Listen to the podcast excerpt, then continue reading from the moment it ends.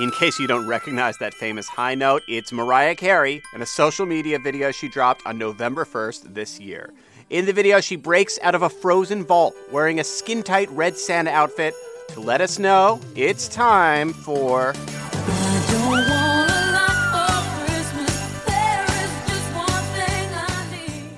All I Want for Christmas is You. For so many people in recent decades, it's become the Christmas song.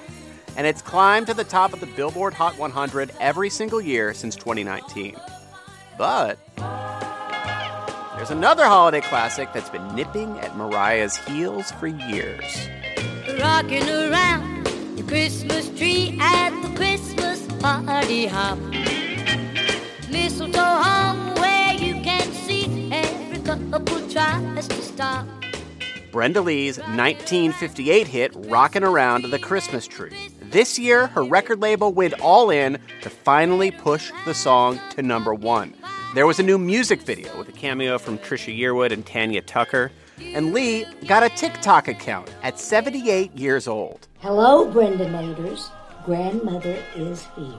It worked. This week, 65 years after its release, Rockin' Around the Christmas Tree topped the Billboard Hot 100 for the very first time.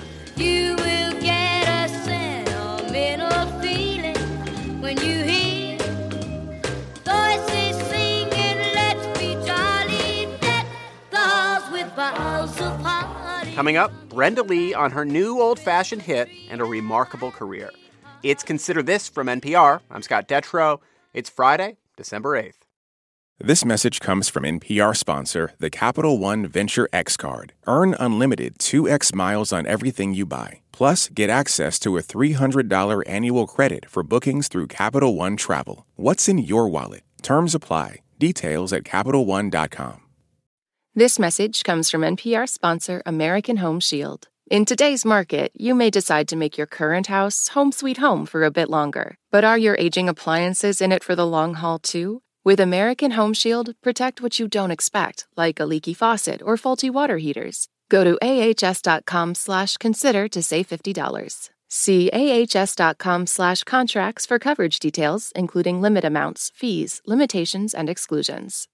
This message comes from NPR sponsor Carvana. Shop for your next car the convenient way 100% online with Carvana. Getting pre qualified takes less than two minutes. Then see your real terms as you shop. Visit Carvana to finance your dream car the convenient way.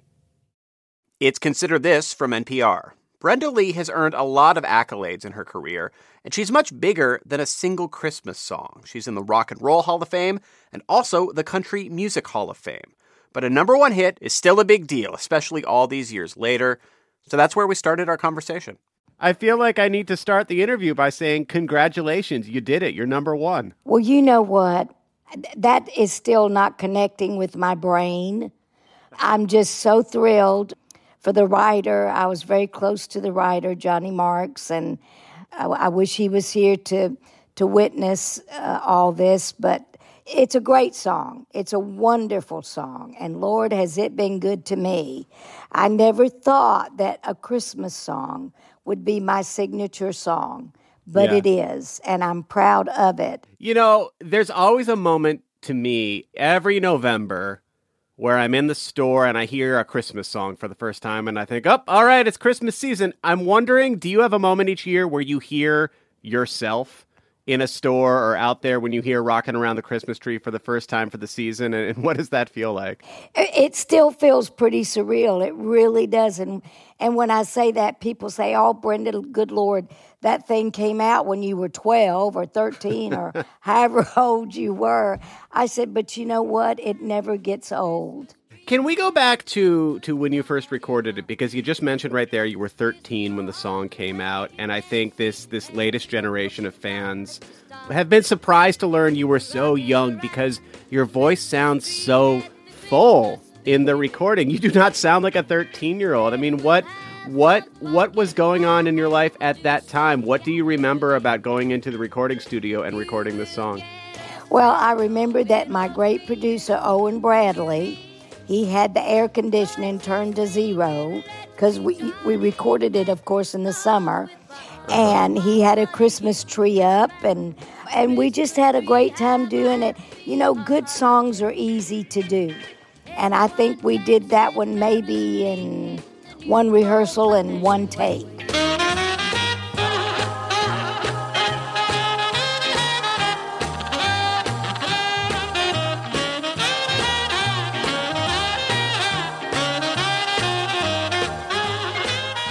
You know, this this past few weeks, there's been so much attention. You've been climbing the charts. There's been this push to get this to number one, and of course, Mariah Carey is the other singer who, in recent years, has been uh, so identified with the number one Christmas hit. Have Have you and her had any conversation in recent weeks? I'm, I'm wondering.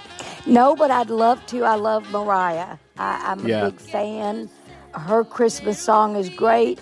You know, there's room for all of us. And, and if it's good, it's everything. So I well, I listen to both of you a lot around this time of year, so I appreciate you both. I as well. bet I bet you do. I bet you get tired of us. No, not not not for another few weeks. Well, that's big of you. Thank you so much. in the new old-fashioned way.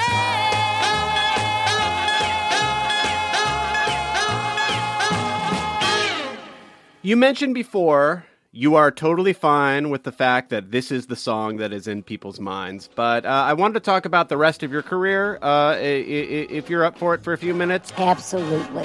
A dum dum, a diddly dum, uh-huh. A dum dum, a diddly dum. Oh yeah. there's an anecdote that's floated around a lot of the profiles that mentions that there was one point in time where the Beatles opened for you. That's exactly right. I used to work with the guys when I first started going to England, touring over there, and just loved them. I was closest, I guess, to John. Knew they were going to be huge. Brought back a little acetate uh, that they made for me, and I took it to my record company, and I said, "I need you to hear these guys, and I need you to sign them." Well, they turned them down, and of course, the next thing you know, it it's all about the Beatles. So you just never know. But I knew they were good. A music sweet, the lights are low, playing a song on the radio. You know, you you had success so young, and so many people who have success so young have a harder time in life. It seems like you've lived a really fulfilling, long life. It seems like things have worked out pretty well. What do you think? What do you think the trick was to navigating being so famous early on in your teen years and coming out of it seemingly pretty okay? Well, I think that the greatest thing was nobody ever told me I was famous. I loved what I did. I loved singing. I loved the whole scope of the industry. And I just wanted to be a part of it. I didn't have to be number one to be happy.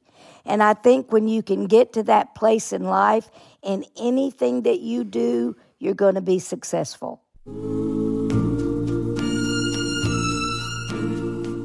Of your other hits that people these days might not be as much familiar with, what's your favorite? What's one that we should make sure to include in this segment? Well, you need to include I'm Sorry. I'm sorry,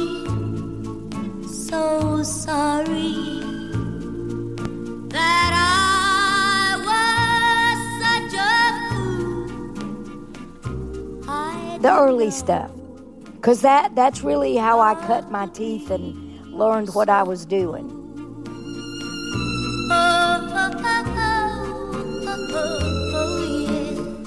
I appreciate the songwriters that brought them to me. I appreciate the great a team the musicians because they were like my big brothers and the anita kerr singers. It's just listening to all these great guys do their thing and share their talent with me Love was blind, and I was too blind to see. and it just don't get any better than that. Well, Brenda Lee, I've got to say, I get a sentimental feeling every time I hear your song, and it was truly wonderful to talk to you. Thank you so much for joining us. Thank you. Merry Christmas. Merry Christmas to you, and congratulations again. The number one song in the country right now, Rocking Around the Christmas Tree. Thank you. Keep on rocking. You will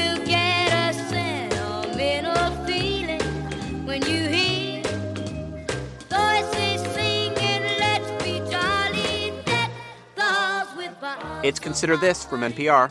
I'm Scott Detrow.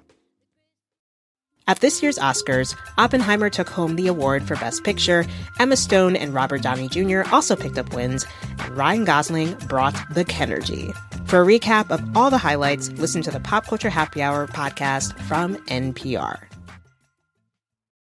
This message comes from Jackson. Let's face it, retirement planning can be confusing. At Jackson, we're working to make retirement clear for everyone, starting with you. Our easy to understand resources and user friendly digital tools help simplify your entire experience. You can have confidence in your retirement with clarity from Jackson. Seek the clarity you deserve at jackson.com. Jackson is short for Jackson Financial Incorporated, Jackson National Life Insurance Company, Lansing, Michigan, and Jackson National Life Insurance Company of New York, Purchase, New York.